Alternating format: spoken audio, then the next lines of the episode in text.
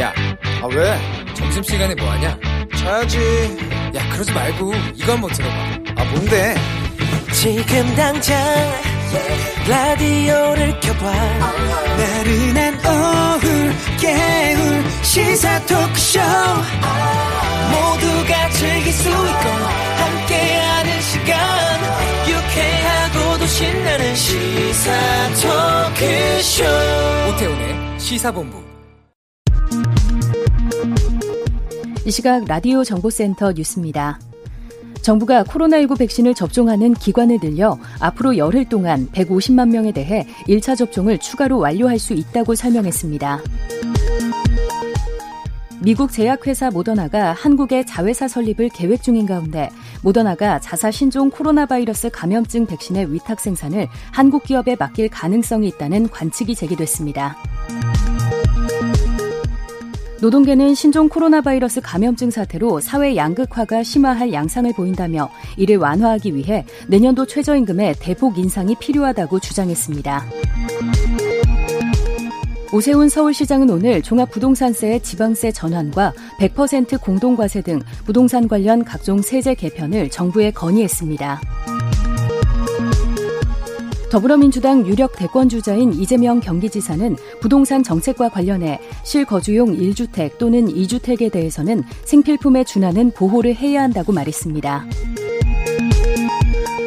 국방부는 최근 청와대 국민청원과 정치권 일각에서 제기된 모병제 및 여성 징병제와 관련해 모든 병역 제도를 포괄하는 개편은 안보 상황을 기초로 해야 한다고 밝혔습니다. 지금까지 라디오 정보센터 조진주였습니다.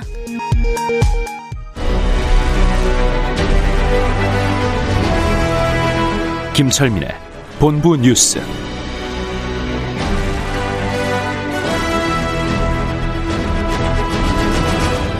네, 주요 뉴스 분석해 드리는 시간입니다. 본부 뉴스, 뉴스의 핵심을 짚어 드립니다. KBS 보도본부의 아이언민, 김철민 해설위원과 함께합니다. 어서 오십시오. 네, 안녕하세요. 김철민입니다. 코로나 상황 정리해 주시죠. 네, 오늘 신규 확진자 549명입니다. 그래서 뭐 이틀 연속 500명대인데요. 이게 휴일 효과 때문에 이제 일시적인 감소로 보일 뿐이고 네. 확산세는 지금 계속되고 있는 상황입니다. 그러니까 화요일까지는 휴일이 좀 반영된다고 봐야 그렇죠. 되겠네. 예. 예. 그래서 지금 왜 그런가 하면 그 비수도권에서 발생하는 확진자 비율이 지금 전체 40%가 넘고 있고요. 예. 그다음에 감염 경로를 모르는 환자 비율이 지금 30%에 육박하고 있습니다. 음. 그래서 이게 잠복 감염자들이 곳곳에 지금 산재해 있기 때문에 확진자가 계속 늘어나고 있는 상황이고요. 네. 이- 이런 현상에 대해서 방역 당국은 지금 봄철에 인구 이동량이 늘어나면서 음. 수도권 지역에 있던 감염자가 점차 이제 비수도권으로 확산되고 있는 이런 양상이다 이러면서 우려를 나타냈습니다. 그래서 현재 지역 발생 확진자를 일주일치 평균으로 계산을 해보면 하루에 한 622명씩 발생하고 있는 상황이기 때문에 네. 지금 거리두기 2.5단계 진입해서 계속 지금 유지가 되고 있는 상황입니다. 음. 민주당의 우상호 의원이 방역 수칙 위반으로 과태료 처분받는다고요? 예, 얼마 전에 이제 이게 예, 언론에 공개 사진이 한 장 공개됐는데 네. 서울시장 보궐선거가 끝나고 그 다음 날 서울 중구의 한 고깃집에서 우상호 의원이 이제 여섯 명이 모여가지고 같이 술을 먹는 사진이 이제 언론에 공개가 됐죠. 네. 그래서 서울 중구청이 이제 관련 조사를 해보니까 그 당시 우상호 의원이 방역수칙 위반이 확인이 됐다. 이래서 음. 지금 과태료를 물릴 예정이다 이렇게 밝혔는데요. 네. 우상호 의원이 해명을 하기를 이제 당시 지인과 식사를 하고 있었고 식사 끝나고 이제 나가려고 하는데 그 옆에 있던 다른 테이블에 있던 손님들이 음. 어, 우상호 의원 팬이다, 우상호 의원을 좋아한다 이러면서 합석을 요청을 했고 한 잔 받으라 그래서 앉아서 5분 정도 이제 합석을 했다, 이제 이동을 했다 이렇게 얘기를 했는데 네. 그래도 뭐 나중에 합석을 했건 같이 있었던 지 간에 수칙 5인 위반이죠. 이상 모임 네. 금지를 위반한 방역 수칙이 어긴 어긴 게 확인이 됐기 때문에 음. 이제 과태료 10만 원, 그 당사자들한테 다 과태료 10만 원씩 물리고요. 음식점도 이거 물리지 않나요? 업소는 이제 저 그 해당 업소는 1차 위반을 하면 150만 원 과태료 물립니다. 그리고 음. 만약에 감염자가 발생을 하면 방역 비용이라든지 그 치료비도 다 구상권을 청구하게 되어 있습니다. 예. 장애 비하한 국회의원에게 차별구제 소송 제기됐다고 하는데 네, 오늘? 이제 장애인의 날이죠. 예. 그런데 이제 특정 국회의원을 뭐 이렇게 이제 지- 지목한 게 아니고 음. 그 지금 장애인 관련 단체들 장애우 권익문제연구소라든지 한국정신장애인 자립생활센터가 오늘 이제 국회 앞에서 기자회견을 하면서 네. 그 이유를 밝혔는데 국회의원들이 통상 뭐 대통령이라든지 상대당 의원들을 비판할 때 쓰는 용어들이 네. 뭐 외눈박이 대통령이라든지 집단적인 조현병이라든지 어. 뭐 꿀먹은 벙어리라든지 예. 절름발이 국회라든지 이런 용어를 사용하는데 어. 이런 용어들이 장애인을 비하하는 의미의 발언을 담고 있다. 그래서 장애인에 대한 사회적 편견을 불러일으키는 용어들이다. 그러니까 토론이라든가 논쟁 과정에서 아니면 그 여러 가지 질의 과정에서 이런 것들을 빗대 가지고 얘기한다는 그렇죠. 거죠. 논평을 내거나 이럴 때요. 어. 이제 그런데 그래서 그동안 이런 발언이나 행동들에 대해서 사과를 요청하고 재벌 방지를 요청하고 또 국가 인권에 진정도 해봤지만 네. 전혀 개선되지 않고 있다. 음. 국회의원들이 장애인 차별 금지라든지 인권 정진을 약속을 하면서 장애인 차별 금지법까지 만들었는데 네. 이런 법을 만들어 놓고 정작 장애인들한테 모욕감을 주고 비하를 유발하는 그런 언어적 표현이나 행동을 계속하고 있다. 음. 이런 재발 방지를 촉구하는 차원에서 차별 구제 소송을 내겠다 이렇게 오늘 기자회견을 했습니다. 네. 이거 아나운서들도 이런 표현 같은 거 정말 조심해야 된다고 교육도 받고 그렇죠. 이런 다 하거든요. 그그 장애에 표현들도 받아야 되고. 이 감수성이 네. 떨어지는 거죠. 그러니까. 예, 예. 군 사망 조사위원회 위원장이 사의를 표명을 했다고요? 예, 얼마 전에 그 천안함 사건에 대해서 재수사를 결정했다가 뒤늦게 각하 결정을 내렸죠. 군 인권 어, 군 사망 사고 진상 조사위원회. 네. 사회적인 논란이 확산되고 비난이 일자 결국은 이제 이일남 위원장이 오늘 사의를 표명했습니다. 그래서 음. 오늘 보도 자료를 냈는데요. 천안함 사건 전사 장병 유족들 그리고 생존 장병들한테 또 국민들에게 큰 고통과 상처를 드려서 진심으로 송구하다. 모든 일에 책임을 지고 사의를 표한다. 네. 이 조사 개시 과정이 법과 규정에 따른 절차라는 이유로 이제 재, 재조사 결정을 한 것이 결국은 유가족들의 뜻을 세밀하게 확인하지 못했다. 음. 그래서 어 그 굉장히 그 위원장으로서 잘못을 깊이 통감한다 이러면서 어 사의를 표명을 했고요. 네. 이제 관련돼서 유가족들이 지금 이런 재발 방지 대책을 지금 국방부 측에 요구를 했는데 국방부 이제 부승찬 대변인이 오늘 관련돼서 논평이 있었는데 그 재발 방지와 관련돼서 필요한 조치들을 지금 검토하고 있는 중이다. 그리고 음, 천안함이 북한군 어뢰에 의한 침몰이라는 기존의 민군 합동조사단 조사 결과를 전적으로 신뢰한다 이러면서 그 재차 입장을 확인을 했습니다. 네.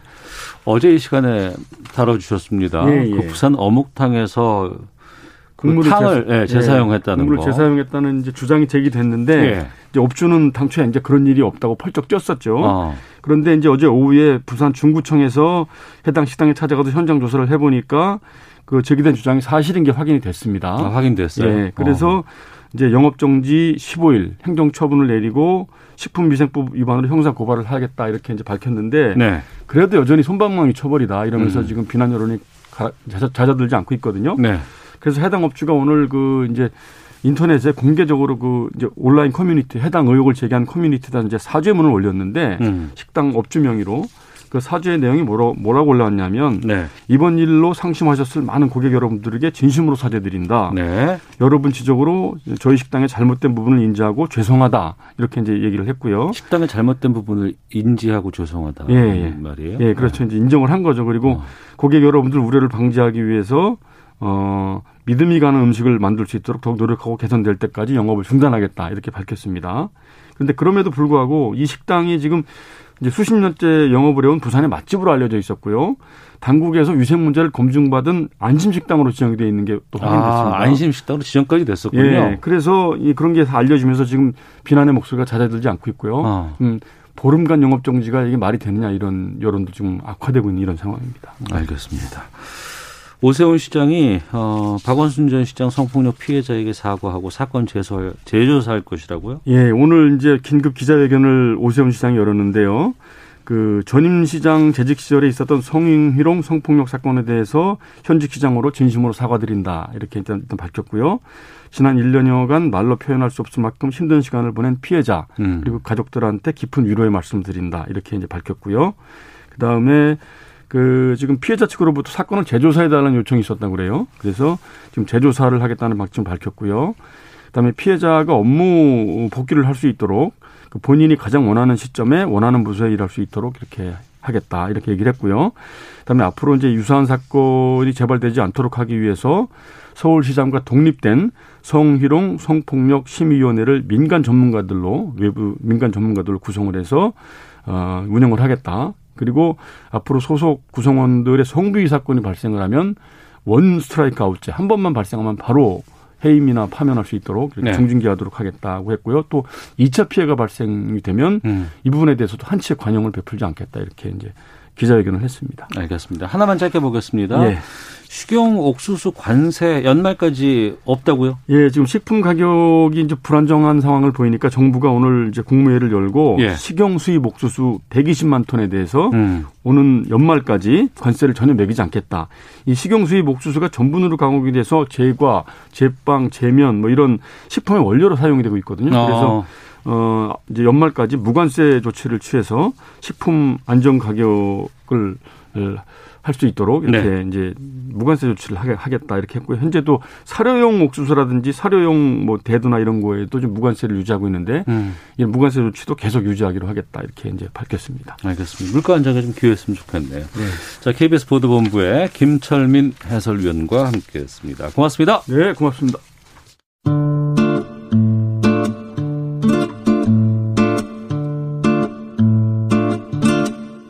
오태훈의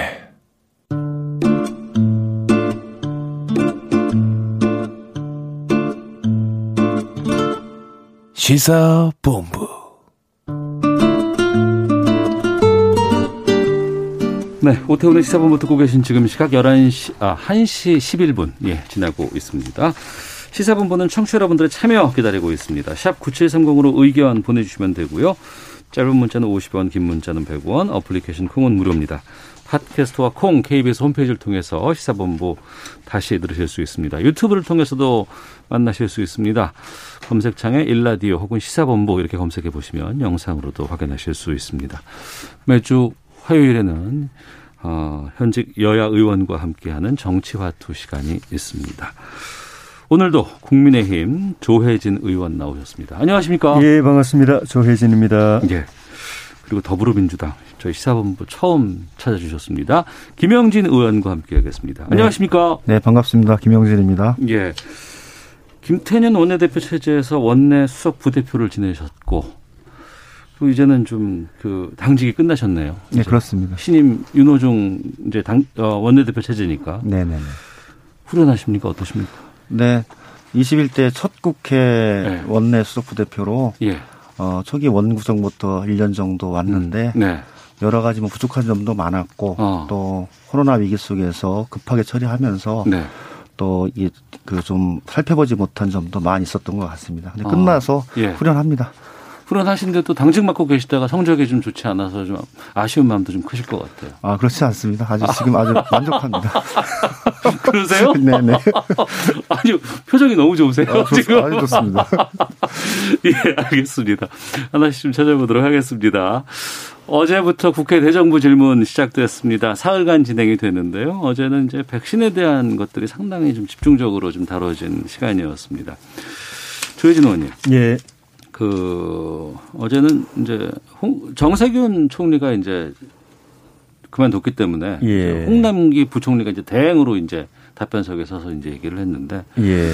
야당에서 상당히 많이 거세게 공격을 하시더라고요. 예. 어. 어떤 작전이 있었습니까? 아니면은 당연히 뭐 혼내야 되는 자리였습니까? 자연 발생적인 반응이었죠. 음. 그러니까 통상적으로 뭐 장, 그 총리든 장관이든 그만두게 되면은 후임자가 그 인수인계 받아서 그 자리에 올 때까지는 네. 기다려주는 게 이제 관례고, 어. 어. 특히 이제 정 총리님 같은 경우에는 어, 오늘부터, 어, 어제부터 이제 국회 대정부 질문이 예정되어 있었기 때문에 네. 당연히 거기 와서 어. 어, 신임 총리 오실 때까지는 본인이 이제 정부를 대표해서 예, 답변을 해 주셔야 되는데 네. 이게 앞두고 갑자기 그만두시니까 어. 그러니까 국회 입장에서 볼 때는 대, 저, 총리를 상대해서 준비했던 질문들을 하기가 곤란해지고 예. 물론 이제 경제부 총리가 총리 대행으로 나와서 답변하셨지만 그분의 전공은 경제이기 때문에 음. 국정 전반이 아니고 총리는 네, 네. 국정 전반에 대해서 답변할 수 있는 위치인데 음. 그, 저, 그, 저, 경제부 총리는 대행이지만 답변할 수 있는 게 한계가 있고, 어제 또. 해보니까 또 실제 그렇고, 음.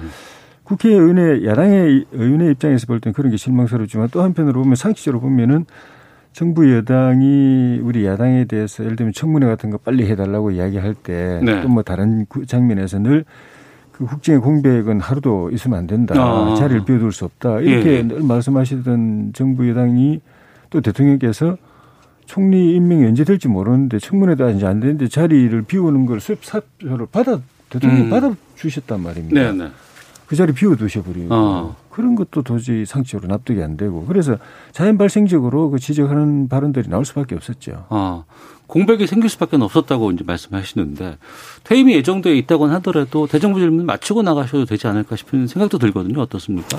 네, 원래는 음, 정세균 총리가 어, 한 두세 달 전부터 4월 7일 재보궐 선거 이후에 어, 그만두겠다라고 사전에 예고를 했고요. 예. 특히 4월 임시국회는 원래 회기는 4월 1일부터 4월 30일까지입니다. 예. 그런데 보궐선거라고 하는 이유가 생겼기 때문에 어. 4월 첫째 주부터 임시국회를 진행하지 못한 이유입니다. 음. 사실은 국회에도 기책사유가 있는 거죠. 네. 열 수도 있었는데 음. 선거를 가지고 여야가 어, 보궐선거 이후에 의사일정을 잡아서 진행하자 네. 이런 정도로 합의를 했었는데 그 합의에 따라 진행을 했고 또 제가 원내수석 부대표니까 당초 대정부 질의는 10, 어, 4월 14, 15, 16 이렇게 하자라고 했었는데 네. 또 일정 조정이 돼서 어. 19, 20, 21로 또 조정이 됐습니다. 아. 그렇기 때문에 정세균 총리는 한 2개월 전부터 4월 7일 이후 퇴임을 하겠다라고 사전 예고한 상황이고 또 예. 대통령께도 말씀을 드렸고 어. 부처, 부처에도 그렇게 예견된 상황이었기 때문에 음. 그 일정대로 좀 진행을 했다라고 보고요. 네. 특히 경제 경제부총리가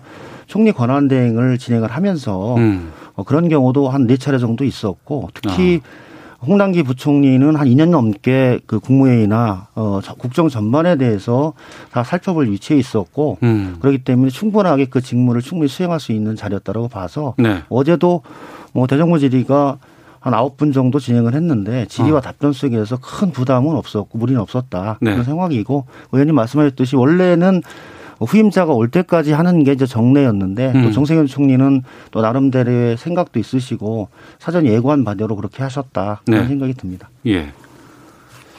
그러니까 음. 말씀을 들어보면 국회 일정이 바뀐 거지. 애초에 정세균 총리의 퇴임은 예정돼 있었던 수순대로 가는 것이었다 이렇게 또 말씀하시거든요. 당연히 총리께서 국회 일정에 맞추셔야 되고요. 어. 만약에 그게 그 곤란하다 하면은 예. 지금 말씀하신 대로 총리께서 미리 그 사퇴를 예고하셨을 그 시점에 네. 대통령께서 후임자를 임명하셔가지고 그 기간에 빨리 청문회를 해서 지금쯤 그만두셔도 공백이 없도록 만들어 주셔야 되는 거죠. 그때 예고를 했는데 임명도 안 하고 후임자 어. 임명도 안 하고 그 시간을 계속 이제 그, 그 지나다가 총리 그만두시겠다 그러니까 그냥 수리 사표를 받아 두셔가지고 결국 총리 비어 있고 예. 그러니까 그 경제부총리께서 그런 뭐 다양한 식견을 가질 수도 있지만 어제 답변하시는 걸 보니까 음. 예를 들면 선관위 같은 질문에 대해서는 총리는 네. 그다 답변하시거든요. 네네. 근데 본인은 왜 그걸 나한테 물어보느냐 음. 이렇게 말씀하시고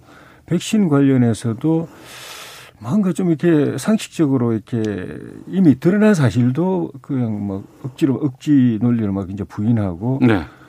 그 야당이 궁금했던 것 따지고 싶었던 것에 대해서 오히려 그냥 언쟁만 벌이고 음. 제대로 답변을 못 하셨던 것 같아요. 그래서 음. 필요 없이 정부하고 야당 간에 네. 갈등이 많이 이렇게 증폭되는 그런 그 어제 그 재정부 질문이었는데 음. 그게 경제부총리로서의 한계. 그러니까 모르면 아예 모른다고 해버리시면 되는데 또 네. 모른다고 하면서 왜 나한테 그걸 물어보느냐 하면서 또 음. 답변해서 야당을 또 자극하고 네 네. 그런 문제들이 있어서 역시 어. 정세윤 총리께서 계셨으면 그런 일은 없었지 않았겠는가 하는 어. 생각이 들더라고요.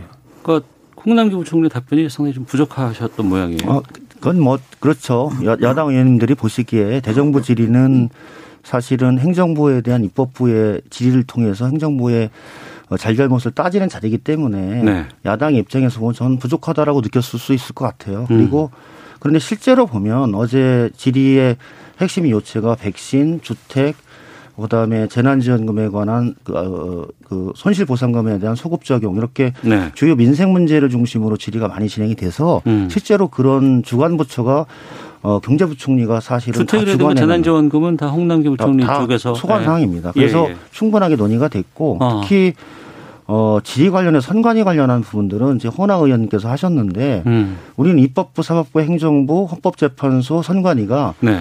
우리 국가의 5, 5, 5개 독립된 기관이에요. 네. 그래서 어, 대법원 판사로 구성돼 있는 그 선관위원장이 왜 출석 안 하냐라고 하는 질의 자체가 음. 처음부터 성립되지 않는 사실은 그 질의였어요. 네. 그 얘기를 했었고 아마 그런 취지에서 홍남기 부총리가 답변을 했다라고 보고요. 나머지 부분 관련해서는 어, 부동산 어, 손실 보상금 그다음에 백신에 관한 부분들 관련해서는 충분하게 어, 국무회의나 어, 기재부에서 주로 주관해서 했던 분이 많았기 때문에 네. 부총리가 충분히 답변을 했는데 어. 야당 의원님들 입장에서는 제가 보기에는 부족한 부분이 있을 수 있고 예. 또 총리에게 대정부 질의를 했던 이 관례나 국회법 취지에 따라서 좀 부족한 부분이 있었다라고는 봅니다. 네, 어제는 백신 수급에 대해서 이제 야당 쪽에서 상당히 많은 저 질문과 공격이 좀 있었는데 백신 상황은 지금 조혜진 의원께서 아니면은 지금 국민의힘에서는 어떻게 보고 계세요? 국민의힘을 떠나가지고 국민들이 하루하루 이게 스트레스와 좌절이 쌓여가는 것 같아요. 네. 외국이 에, 일찌감치 백신 확보해가지고 접종하고 면역이 이제 하- 확보돼서 한 나라 한 나라가 이제 그 코로나 사태가 해제되고 네. 일상으로 돌아가는 걸 뭐 매일 뉴스 이, 오늘은 이 나라 오늘 이스라엘 내일은 뭐 영국 뭐 해, 계속 이렇게 그걸 실시간으로 보게 되니까 네. 국민들 짜증이 얼마나 나겠습니까? 음. 방역도 초기에는 어 우리가 그래도 비교적 대응을 잘해가지고 감염률이나 사망률이 다른 나라에 비해서 굉장히 낮아서 예. K 방역해서 다른 나라들로도 호평을 받았는데 음. 그 단계에서 빨리 이걸 갖다가 딱 그냥 그 최소 감염, 최소 사망률로 딱 붙잡고 네. 그 기간에 그 발빠르게 움직여 가지고 그 백신 확보해 가지고 다른 나라에 뒤처지지 않게 접종해 가지고 지금쯤 우리가 K 방역계라고 우리가 세계 1등 방역 국가라고 평가받았던 그 기준에서 보면은 우리가 가장 먼저 여기서부터 해방이 돼야 되거든요. 일상으로 네네. 돌아가야 되는데 이 어. 거꾸로 가니까 어. 국민들이 이 언제까지 마스크 쓰고 언제까지 집합 제한하고 언제까지 눈치 보고 언제까지 또 과태료 내고 언제까지 문 닫고 이렇게 그 출혈 그 저기 그 생활을 해야 되느냐. 예. 언제 뭐 회생 또 신청하는 사람도 늘어나고 파산 신청하는 사람도 늘어나고 언제까지 해야 되느냐라는 데 어. 대해서 막막하고 짜증나고 스트레스가 이만큼 쌓이고 이번에 선거에 그런 민심이 또 반영이 된 거거든요. 예. 근데 여전히 뭐 방역은 우리가 정부 여당은 방역은 우리가 잘 했다고 그러고 백신도 어제 김 저기 저기 홍남기 부총리가 좀그 좀 발언을 해가지고 좀 논란이 됐던 것도 지금 전 전체적으로 진행되고 있는 상황 보면 이대로 가면은 11월을 정부가 정부가 예고, 예고했던 11월이 아니라 내년 대선 때 투표장에 이거 마스크 쓰고 가야 될 상황일지도 모르는데 알겠습니다. 더 당길 수 있다고 이야기를 하시고 뭐 예. 어떤 근거는 없고 음. 그러니까 이게 그 또는 토론이 되고 그런 그런 것들이 뭐 야당의 입장이 아니라 국민들이 바라보는 국민들의 심사가 그런 것 같아요. 외국은 정상화되고 있는데 우리는 초기엔 잘했다고는 하지만 지금은 전혀 이게 해법이 안 보인다라고 좀 말씀하셨는데 김영진 의원께서는 어떻게 보세요? 음, 뭐 일, 일면 그런 면도 그렇게 볼 수 있을 것 같아요. 네. 제가 보기에는 벌써 마스크 쓰고 생활한 지가 한 1년 3개월 정도 됐고 그렇습니다. 그- 그러니까 사실은 인내 한계도 오는 상황이고 음. 그다음에 정상적인 경제 생활 그다음에 일상적인 생활 자체가 쉽지 않은 상황이기 때문에 국민들께서 불편함과 어려움을 느끼고 있는 건 사실인 것 같아요. 그래서 이 문제를 잘 빨리 해결해 나가는다라고 하는 부분에 관해서는 음. 여든 야든 정부든 사실은 목표에 대해서는 특별한 차이는 없어요. 단 네. 어, 현재 상황에서 어떻게 그것에 접근해 갈 것인가에 대한 방법이고 음. 이 백신 확보나 이런 부분들이 우리의 주관적인 의사대로 바로바로 될 수 있는 게 아니라 사실은 백신을 생산하고 있는 나라 또 여러 가지 기관 이런 부분들에 있어서의 어, 협상과 외교적인 여러 가지 노력 이런 부분들이 같이 진행이 되면서 진행이 됐을 때 어, 백신에 대한 이 불안, 불안이나 두려움들이 사라지는 거 아닙니까? 네. 그래서 저는 초창기에 특히 코로나 관련해서는 세 가지 원칙이 있었어요. 방역, 백신, 치료제. 음. 이렇게 해서 방역을 우선적으로 해서 백신 수급이나 이런 부분들에 문제가 있더라도 충분하게 국민의 생명과 안전을 지키는 것은 원칙으로 한다. 네. 두 번째 백신을 최대한 빨리 도입을 해서 집단 면역을 이룬다. 그다음에 그 이후에도 확진자가 나오면 치료제를 개발을 해서 치료한다. 이렇게 음. 삼 3단계로 구분을 했었는데 네. 실제로 정부가 계획했던 부분들은 올해 11월에 60에 65%에서 70%를 백신을 접종을 해서 어, 집단 면역을 이루는 목표를 가지고 어 4월에 300만 명, 12월에 1,200만 명, 그리고 어 11월까지 3,600만 명의 백신을 통해서 접종을 통해서 집단 면역을 이룬다 이런 계획대로 하고 있고요. 음. 현재 4월에서 예정대로 300만 명에 대한 접종이 예정돼 있고 6월 말까지 어 1,200만 명에 대한 접종을 현재 계획하고 있고 네. 실제로 1,200만 명에 대한 접종을 위한 백신 도입이 현재 들어가 있는 것도 있고 6월까지 1,800만 명분의 어, 백신 계약이 진행이 돼서 어, 순서대로 진행이 되고 있기 때문에 저는 네. 여러 어려움 과정이 있지만 그 음. 과정대로 가서 11월에 가능하다라고 보고요. 네.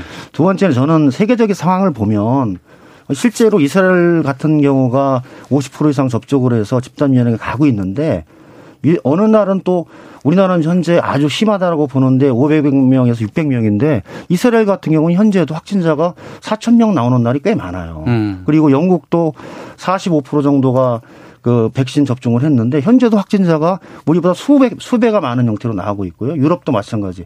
프랑스, 이탈리아는 접종을 함에도 불구하고 집, 어, 지금 어, 차단하고 있지 않습니까? 네. 지역별 차단. 그래서 이 문제는 제가 보기에는 저- 어, 전 세계적인 차원에서 이루어지고 있는 어, 전염병이기 때문에 네. 특정 국가의 부분에 관한 국민들의 요구도 있지만 음. 우리는 우리 계획대로 우리의 프로그램에 맞게끔 진행을 하고 네. 또전 세계적인 차원에서도 어, 어, 백신이라고 하는 공공재에 대한 어, 어, 전체적인 차원에서의 인식과 어, 도입에 관해서 음.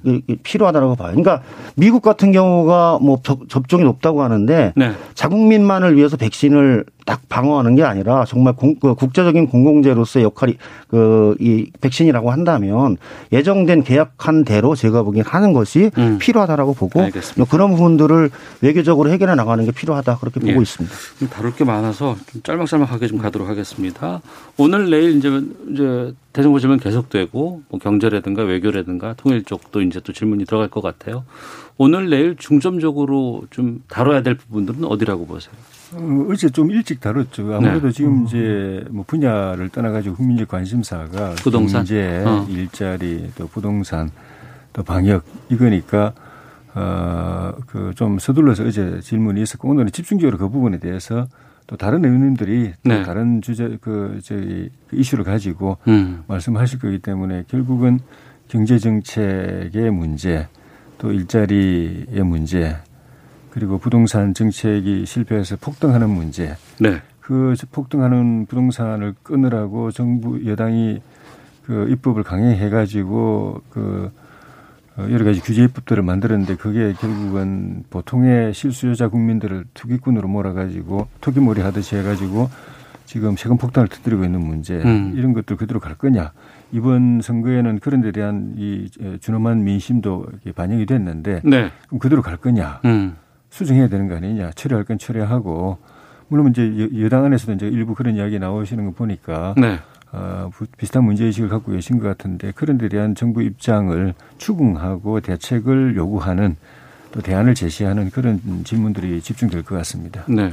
그럼 미리 지금 부동산 관련해서 이를테면 특히 이제 뭐 공시지가를 뭐 9억에서 12억으로 올려야 된다더라 뭐 이런 요구도 좀 있는 상황이고 너무 좀 혼란스럽다는 좀 지적도 있거든요. 민주당 쪽에서도 이 부동산 관련된 정책에 대해서 변화가 좀 있을 수 있습니까? 음, 저는 이제 그 마- 저기 의원님 말씀하신 대로 부동산 정책이 발표한 정책이 네. 만고 불변의 진리는 아니거든요. 그러니까 음. 민심과 현장에 맞게끔 어, 수정이 가능하다라고 네. 보고 있고요. 그에 따라서 지금은 이, 이 그동안에 시- 그 나왔던 부동산 정책에 대한 그 현장에서의 반응, 그다음에 여러 가지 의사들이 음. 뭐 선거를 통해서도 나왔고 여러 가지 국민적 의견을 통해서 나왔기 때문에 그에 따라서 전체적으로 좀 취합을 하고 그에 네. 따른 합리적인 대안을 마련하고 있고요. 음. 특히 말씀하셨듯이 어, 종부세 관련해서 기준을 어떻게 할 것인가에 대한 여러 논란들이 좀 있어요. 네. 현재는 어, 9억이고 6억에서 9억 구간을 줬고 9억 이상 음. 또 어떤 분들은 더 그 이상으로 어, 법안도 발의하고 있는데 실제로 종부세 관련한 사안들은 뭐 예, 민주당 정부뿐만이 아니라 국민의힘당 정부에서 동일한 정책을 가지 가져왔었던 건데 근래 이제 2017년 이후로 어, 이, 이 경제가 이 상황이 코로나 전국 속에서 확 변하면서 음. 더큰 이 고통으로 좀 다가왔기 때문에 네. 어, 정부에서도 서민 주택 공급이라고 하는 기본적인 원칙 또 두 번째는 어, 투기에 대해서는 단호하게 대응한다는 원칙 이렇게 두 가지 원칙을 가지고 접근했었는데 네. 현재 올라가 버리니까 이제 어, 당초에 예측했던 부분들이 뭐 한 1% 2% 했던 대상자가 현재 한 3.7%까지 됐어요. 그러니까 음. 네. 전체 우리나라 가구가 한 1,420만 가구가 되는데 음. 종부세 대상 가구가 한 52만 가구 정도 됩니다. 네, 현재. 네. 그래서 대략 전체 가구의 어, 3.7%가 되고요. 대부분 네. 사실은 수도권입니다. 음. 뭐저 지방은 거의 없고 그런데 그로부터 오는 그 체감적인 여러 가지 상황이 있기 때문에 주시고요. 그런 예. 부분에 관한 어, 대책들을 현장의 목소리를 듣고 네. 또 공시지가가 변하면서 어, 과잉 이 과세되는 부분에 관해서는 재조정을 검토한다 그런 취지로 이제 준비하고 있습니다. 알겠습니다. 자, 어, 더불어민주당의 김영진 의원, 국민의힘 조혜진 의원과 함께 정치화투 말씀 나누고 있는데요. 기상청 그리고 교통정보 확인하고 돌아와서 두 분과 함께 뭐 청와대 개각이라든가 또 각 당마다 좀 당권 레이스 펼치고 있는 그 부분 짧게 짧게라도 좀 집중적으로 좀 살펴보도록 하겠습니다. 아, 날씨와 미세먼지 정보 윤지수 씨입니다. 네, 오늘 볕이 참 좋습니다. 매 시간 기온이 성큼성큼 오르고 있고요. 맑은 날씨에 낮과 밤의 기온차가 상당히 벌어질 전망입니다. 기온이 빠르게 오르고 있어서 지금 서울 기온은 21도를 가리키고 있고 앞으로 좀 더 올라 부산, 울산 등과 함께 23도, 대전, 광주, 대구는 25도 안팎까지 오르겠습니다. 서쪽 지역을 중심으로 어제보다 2도에서 4도가량 기온이 더 오르겠고요. 내일은 오늘보다 기온이 좀 더 오르면서 내일은 더위까지 예상됩니다.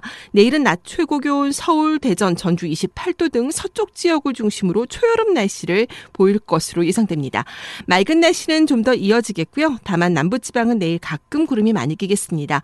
오늘 미세먼지 상황은 전국적으로 대기 확산이 원활해 보통 단계가 예상됩니다. 지금 수도권 일부 지역에서는 나쁨 단계를 보이는 곳이 있겠지만 대기 확산이 좋은 편이기 때문에 점차 호전될 것으로 보입니다.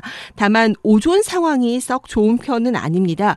올해 들어 처음으로 오존 주의보도 내려져 있는데요. 충청남도의 보령과 당진, 전라남도 여수 지역에 오존 주의보가 내려져 있습니다. 오늘 오존 상황은 강원 영서 지역, 대전, 광주 정도만 보통 단계가 되겠고 나머지 지역은 나쁨 단계가 예상됩니다. 대기 중에 오염 물질이 광화학 반응을 일으켜서 오존량이 점차 증가할 것으로 예상되기 때문입니다. 내일도 비슷한 상황이 좀 더 이어지겠습니다. 지금 서울 기온은 21도, 습도는 40%입니다. 지금까지 윤지수입니다. 다음은 이 시각 교통 상황 알아보겠습니다. KBS 교통정보센터의 정현정 씨입니다.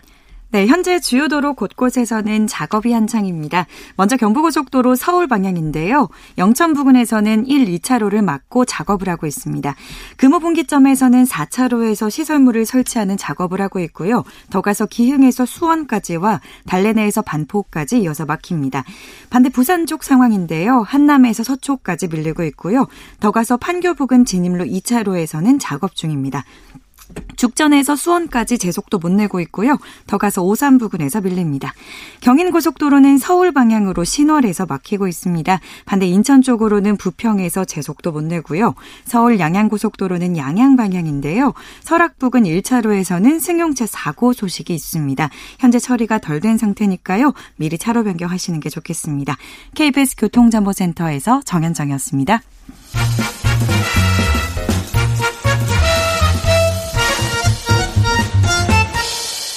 오태훈의 시사 본부.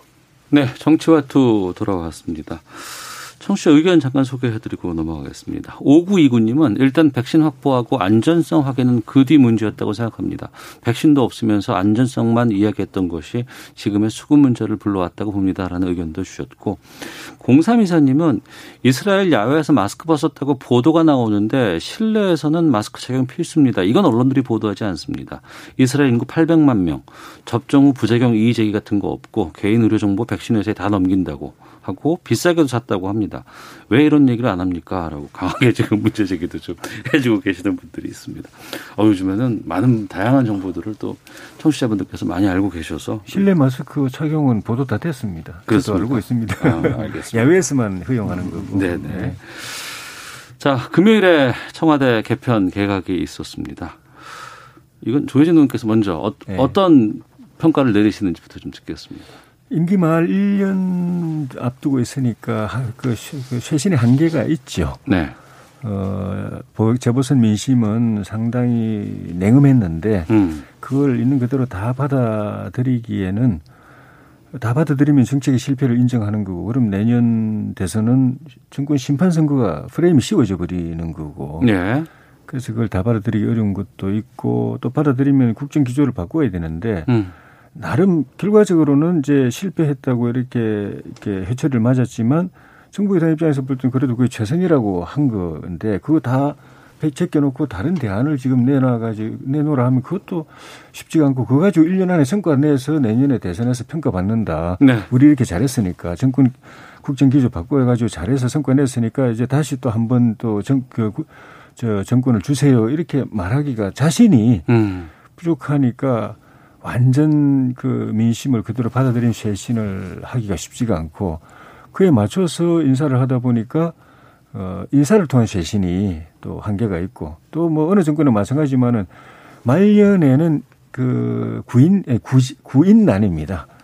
뭐 장관이고 뭐 간에 하여튼 사람 구하기 힘들어요. 네. 청문회에서 이게 권력, 권력을 치르면서 임기 말 장관 하려는 사람 구하기가 쉽지가 않고 음. 그런 저런 것들이 겹쳐가지고 네. 어 조금 뭐 이렇게 좀 애매모호한 애매모호하다. 모호한 인사가 나온 거 아닌가 어. 네, 그런 생각이 들더라고요. 네. 그래서 관료라든가 이런 쪽에서 좀 많이 좀 발탁이 됐다고 보세요? 예. 어. 김영진 의원님. 어떻게 평하십니까? 어, 의원님 말씀하셨듯이 어, 그 이제 임기 4년 차지 않습니까? 1년 네. 정도 남았기 때문에 음. 새로운 정책을 도입해서 성과를 내는 그런 시기는 아닌 것 같고요. 그동안 해왔던 정책들을 어, 흐트러짐 없이 잘 마무리해서 결과를 내는 네. 거기에 방점을 두어서 어, 주요 전문가와 해당 부처에서 정책을 담당했던 분들로 주로 어, 장관들을 임명했고 음. 큰 어, 가장 중심은 이제 김부겸 전 행안부 장관을 국무총리로 임명을 하면서 네. 어, 국민 통합과 국민의 안전 이런 문제를 어, 마지막까지 최선을 다해서 해나가겠다 이런 방향으로 부처를 개각을 했고 실제로 어, 장관이 되신 분들은 뭐 전문가적인 사, 그, 그 전문가들이고 또 부처에서 오랫동안 그 정책을 집행하고 담당했던 분들이라 아마 요 1년 마무리를 잘 결과로 내는 데는 적정한 인사였다고 보고요. 어. 청와대에서도 어, 정무수석, 사회수석 바꾸면서 예, 예. 또 민심에 대한 반응을 했다라고 저는 봅니다. 음. 정무수석이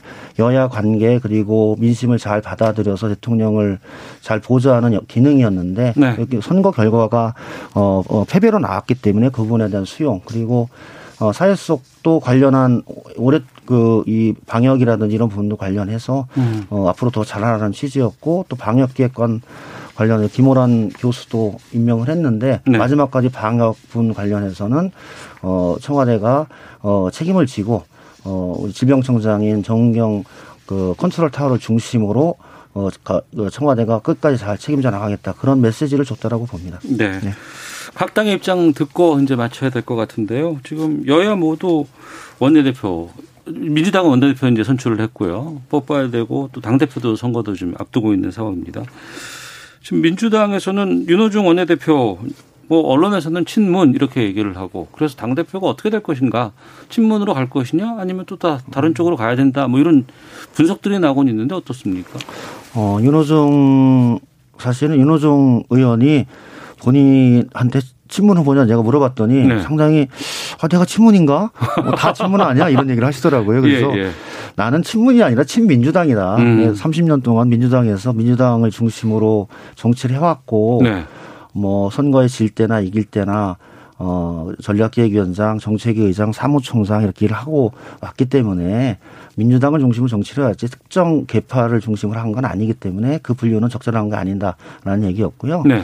어, 나머지 부분들은 사실은 이제 국민들이나 또 당원들이 판단하겠죠. 그 이후 원내대표를 윤호중 의원으로 선출했기 때문에 음. 어, 당이 이제 어, 전체 300만 당원 또 국민들에 대해 보여주는 모습이 있기 때문에 네. 어, 우리 당원들이 잘 판단을 해서 음. 당 대표를 선출하는데도 여러 가지 균형적인 지점을 찾아나가지 않을까. 네. 그래서 어, 이번 선거로서 국민들께서 민주당 너희들 잘못했다. 회초를 맞아야겠다를 맞았기 때문에 그 맞는 것을 정확히 잘 맞고 어, 반성하고 성찰하고 혁신해 나가는 그런 민주당의 모습을 만드는 방향으로 네. 당 대표 선거가 진행이 돼야 된다. 그리고 음. 그런 부분들을 다 원하고 있다라고 생각을 합니다. 네. 국민의힘은 원내대표는 4파전. 그리고 예. 당 대표는 뭐 14명 나온다는 얘기도 있고 어떻습니까, 지금? 당 대표는 아직 거론은 되는데 공식적으로 출마 선언을 한 분이 없는 상태고요. 예, 예.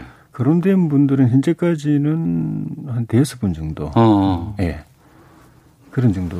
아무래도 이번에 이 보궐선거 결과로 인해서 예. 상당히 좀 분위기는 좀 좋은 상황이기 때문에 예. 어, 당의 리더가 되겠다고 좀 이렇게 목소리를 내는 분들이 좀 많아지는 것 같습니다. 예. 어, 어떨 것 같으세요? 음, 그 원내 지도부나 당 지도부나 그 약간의 역할 차이는 있지만은 네. 예, 기본적으로는 내년 대선에서 정권 교체를 해야 된다. 음. 그러려면은 이번 재보선의 승리를 가져온 이 범야권 대통합 네.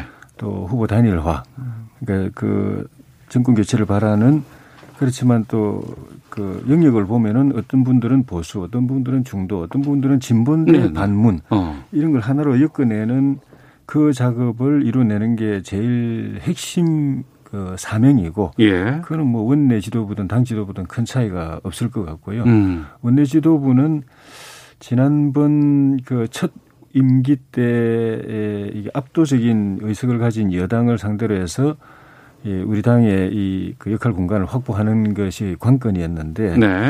어, 이번에 똑같은 고민일 것 같아요. 음. 어, 그럴 만한 어, 이 전략과 전술, 비전을 가졌느냐. 거대 협상- 여당을 상대하는 건 그대로니까. 협상력을 예. 가졌느냐. 어, 또 뭐 소통, 그 소통을 통해서 또 여당의 양보를 얻어낼 수 있는 길도 있으니까 음. 그런 분들을 이, 잘 눈여겨봐서 선택을 하실 것 같고 예. 당 대표는 좀 전에 말씀 그런 일에 범야권과 후보 단일화 이 단일 대우를 만드는 일에 일차적 이제 선봉에 나서서 하셔야 될 분이니까 음. 예, 그럴 그럴 수 있는 리더십 어, 전략 비전 네. 이런 걸 가졌느냐 하는 것이 이 당원과 국민들의 판단 기준이 되지 않겠는가 음. 생각합니다. 네. 국민의당과의 그 합당 관련된 논의가 계속되고 있는데 예. 시점은 언제쯤으로 좀 예상하세요? 제 생각에는 그 우리 당에서 전당대회 하기 전에 통합을 먼저 해서 어. 국민의당 당원들도 새 통합 정당의 새 지도부를 뽑는데 의사를 반영해야 되는 게 어. 순리라고 보는데요. 예, 예. 우리끼리 뽑아놓고 통합했는데 어, 다시 또 할 수는 없는 거거든요. 어. 바로 대권 레이스에 들어가기 때문에. 예, 예. 그런데 왜 국민의당 사정이 거기도 이제 민주당 계열, 어. 지역적으로 보면 또 호남 이런 당원들에게 의견을 좀 구하는 많아서 절차가 좀 필요하다고 하더라고요. 예, 그 네. 합당에 대해서 좀 부정적인 분들을 설득하는 게 과제인 것 같은데 음. 뭐 국민의당이 하자고 하는 대로 존중해 줘야 될 것 같아요. 네. 뭐저 전당대회 하고 나서 음. 통합하겠다고 그러면 우리가 기다려주고 네. 어뭐 그렇게 해야 되지 않을까 싶습니다. 알겠습니다. 청취자 7246님, 수원의 힘 김영진 의원님 원래 고정 멤버였던 것처럼 오늘 토론 좋았습니다라고 의견 보내주셨고, 4763님은 조혜진 의원님 듣고 싶었던 이야기 시원하게 해주시네 감사합니다라는 의견 주셨습니다. 4723님은 241번 버스를 탔는데 버스 안에서 오태훈의 시사본부가 나오고 있습니다. 지금 독서당로 금남시장 앞 지나고 있습니다 라고 의견 주셨는데 금남시장이면 광주 쪽에 계신 분 같은데 맞나 모르겠습니다. 성동구 같아요. 성동구요? 아, 그런가? 독서당로니까. 서울, 서울. 옥수동. 어, 아, 알겠습니다. 서울이라고 합니다. 예. 예. 정치와 투 마치겠습니다. 김영진, 조해진 두 분과 함께했습니다. 두 분 고맙습니다. 네, 고맙습니다. 오태훈의 시사본부는 여러분의 소중한 의견을 기다립니다. 짧은 문자 50원, 긴 문자 100원의 정보 이용료가 되는 샵 9730, 우물정 9730번으로 문자 보내주십시오. KBS 라디오 앱 콩은 무료입니다. KBS 라디오 오태훈의 시사본부. 지금 여러분은 대한민국 라디오 유일의 점심 시사 프로그램을 듣고 계십니다. 네, 자동차의 모든 것을 알아보는 시간입니다. 시사본부 차차차 오토타임즈 권용주 편집위원과 함께합니다. 어서 오십시오. 네, 안녕하세요. 예. 안전속도 5030. 네. 난리 났습니다, 지금 이게. 그러니까 도로, 그러니까 고속도로 말고 네, 또 시내 그 도로. 자동차 전용 도로 말고 예, 예. 제한 속도를 50km로 줄인다는 거 아니에요? 그렇죠. 지금이 기존에는 이제 60km였는데 60 이었는데, 여기서 예. 이제 10을 낮춘 거죠. 어. 어, 우리 오태현 아나운서는 먼저 여쭤볼게요. 어떻게 생각하세요? 아니 저는 이미 50%로 정해진 거 꽤 되지 않았어요? 시범을 했었죠. 아, 그랬습니까? 네, 시범 사업을 하다가 어. 그러니까 지난 이제 그 17일부터 네. 본격적으로 시행을 했는데 어. 시행을 하면서 첫날에 단속 상당히 많이 됐죠. 아. 그거 가지고 논란이 좀 됐었고. 아니 저는 뭐 출근하면서 길다 보니까 고속도로도 네. 달려야 되고 또 자동차 전용 도로도 달리기도 하고 또 일반 도로도 달리는데 다 60에서 50으로 표지판도 바뀌어 있고 도로 예, 밑에 예, 그렇죠. 그 페인트로 60으로 했던 거 예, 다 예. 지우고 50으로 바꿔놨었어요. 네네. 그럼 저는 그냥 50으로 계속 있어 왔거든요. 음. 또 출근 시간에는 워낙 많이 막히니까 그것 50으로 뚫려만 저도 고마웠습니다. 예. 네, 서울 시내 도심 평균 이동 속도가 시속 30km가 채 안 돼요. 어. 그러니까 속도를 제한 속도를 낮춰도 음. 그게 시내에서는 무슨 의미냐라는 네. 얘기도 있을 수 있는데 또 반대편에서는 맨날 정체가 되는 건 아니지 않습니까? 그렇죠. 또 주말일이거나 이럴 그렇죠. 때는 한 또, 가게 예. 도로가 정체 아, 소통이 잘 될 수도 있으니까 음. 이때는 천천히 가는 게 오히려 비효율적인 거 아닙니까? 네. 라고 하는 반대 의견도 있고 어. 어쨌든 지금 요 제도를 가지고 여론이 팽팽하게 예. 지금 엇갈리고 있죠. 어.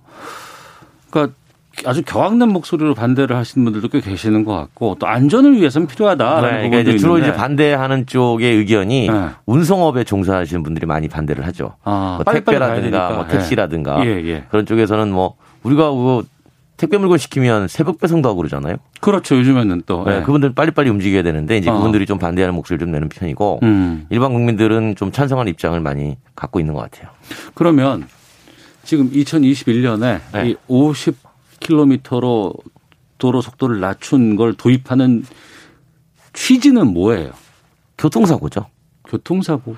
이게 뭐냐면 우리나라가 인구 10만 명당 사망자 수가 아, 우리 교통사고 사망자 수가 세계 1위다라는 건 어렸을 때부터 많이 들었어요. 2018년에 7.3명이었습니다. 이때 네. 이제 29위였는데 음. 2019년에는 6.5명으로 줄어요. 네. 아무래도 인식도 많이 좋아졌고 음. 또 보행자를 보호해야 된다는 개선도 많이 된 거죠. 네.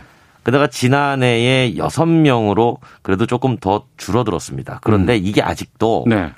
OECD 평균이 5.6명이에요. 평균보다 미군 연참. 그렇죠. 그러다 어. 보니까 정부가 올해 교통 안전 중점 추진 사항을 결정을 하면서 네. 이 교통사고 사망자를 20% 줄여야 되겠다. 그래서 음. 어, OECD 평균 이하로 음. 가야 되겠다라고 하는 게 그게 목표가 지금 10만 명당 4.8명입니다. 네.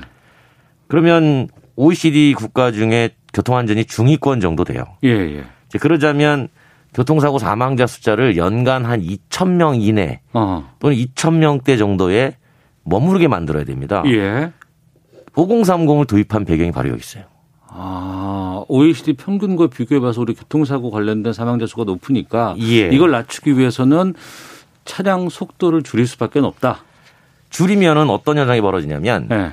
예를 들어서 시속 50km로 보행자와 충돌을 했을 때와 네. 시속 60km로 충돌을 했을 때는 당연히 50km로 충돌했을 때 네. 상해율이라고 하죠. 상해율. 예, 네. 다치는 정도가 네. 낮아지게 되죠. 음. 왜냐하면 이제 충격량은 속도와 정비하기 때문에. 네. 그래서 이걸 낮추게 되면 보행자의 사망률이 충분히 낮아질 수 있다라고 음. 판단하는 겁니다. 네.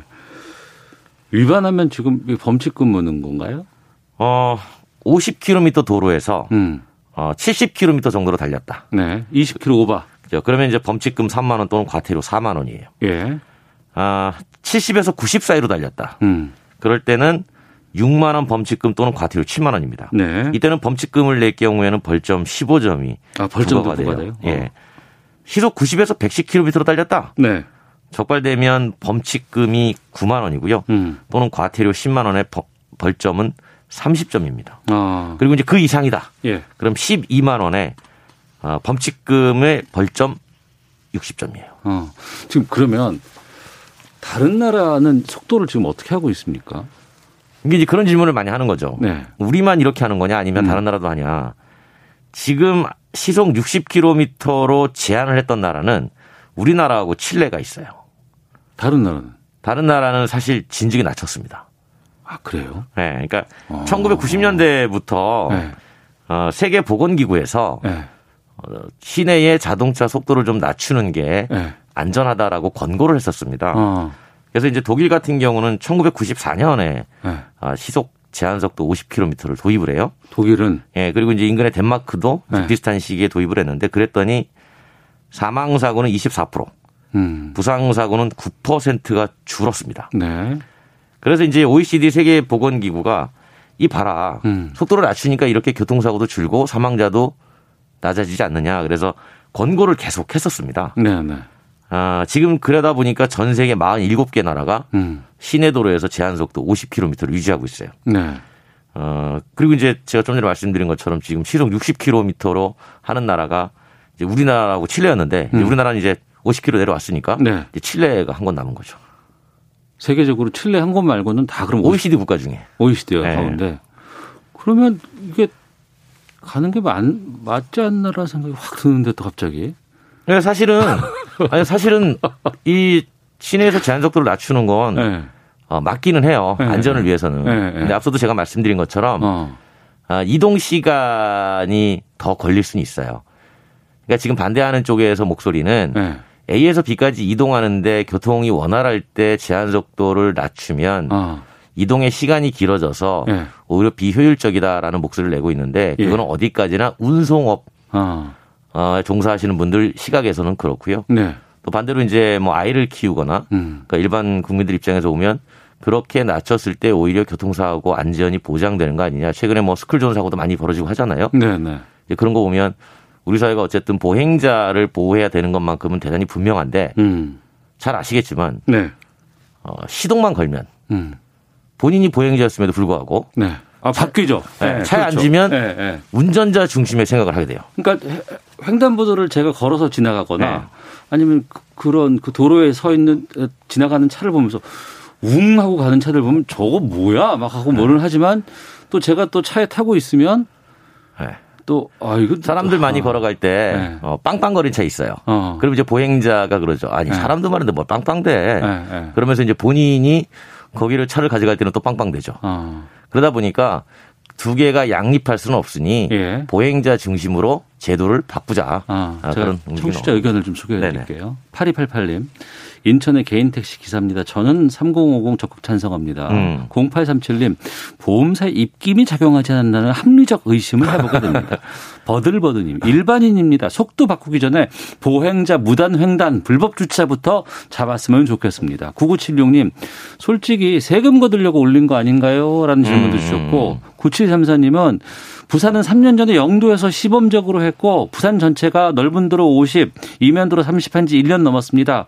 처음 시작할 땐 욕도 많고 말도 많았지만 지금은 자연스럽고 어, 사- 교통사고도 적습니다라고 또 경험도 그러니까 말씀해 주시고. 그 시속 60km로 달리다가 네.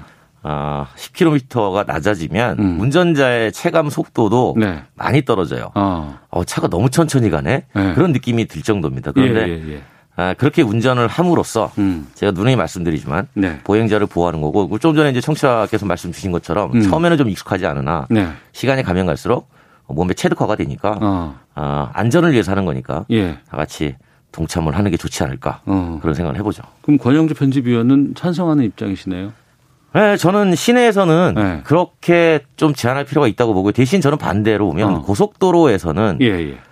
어, 지나치게 속도 제한을 낮은 속도로 하는 것도 어. 조금 문제가 있지 않느냐. 아. 그러니까 우리나라 같은 경우는 이제 시속 110km가 그렇죠. 고속도로 최고 제한 속도잖아요. 중부 같은 거가 110 그렇죠. 예. 예, 예. 근데 이제 그 110km 구간이 조금 더 늘어나야 되지 않을까. 어. 뭐 그런 생각도 동시에 하고 있죠. 그러니까 고속도로는 고속도로의 기능에 맞게 예. 조금 완화할 필요가 있고. 그러면 전반적으로 자동차 전용 도로를 좀 많이 만들고 예. 그리고 고속도로의 키로수 같은 것들을 좀 이렇게 지금은 차의 속 뭐 여러 가지 성능이라든가 이런 것들이 좀 맞게끔 개선되고 예, 예. 다만 시내 일반 도로라든가 이런 곳에서는 좀 안전하게 사람 그러니까 보행자와 같이 갈 수 있는 곳에서는 더 조심하게 이런 방향으로 가면 어떨까요?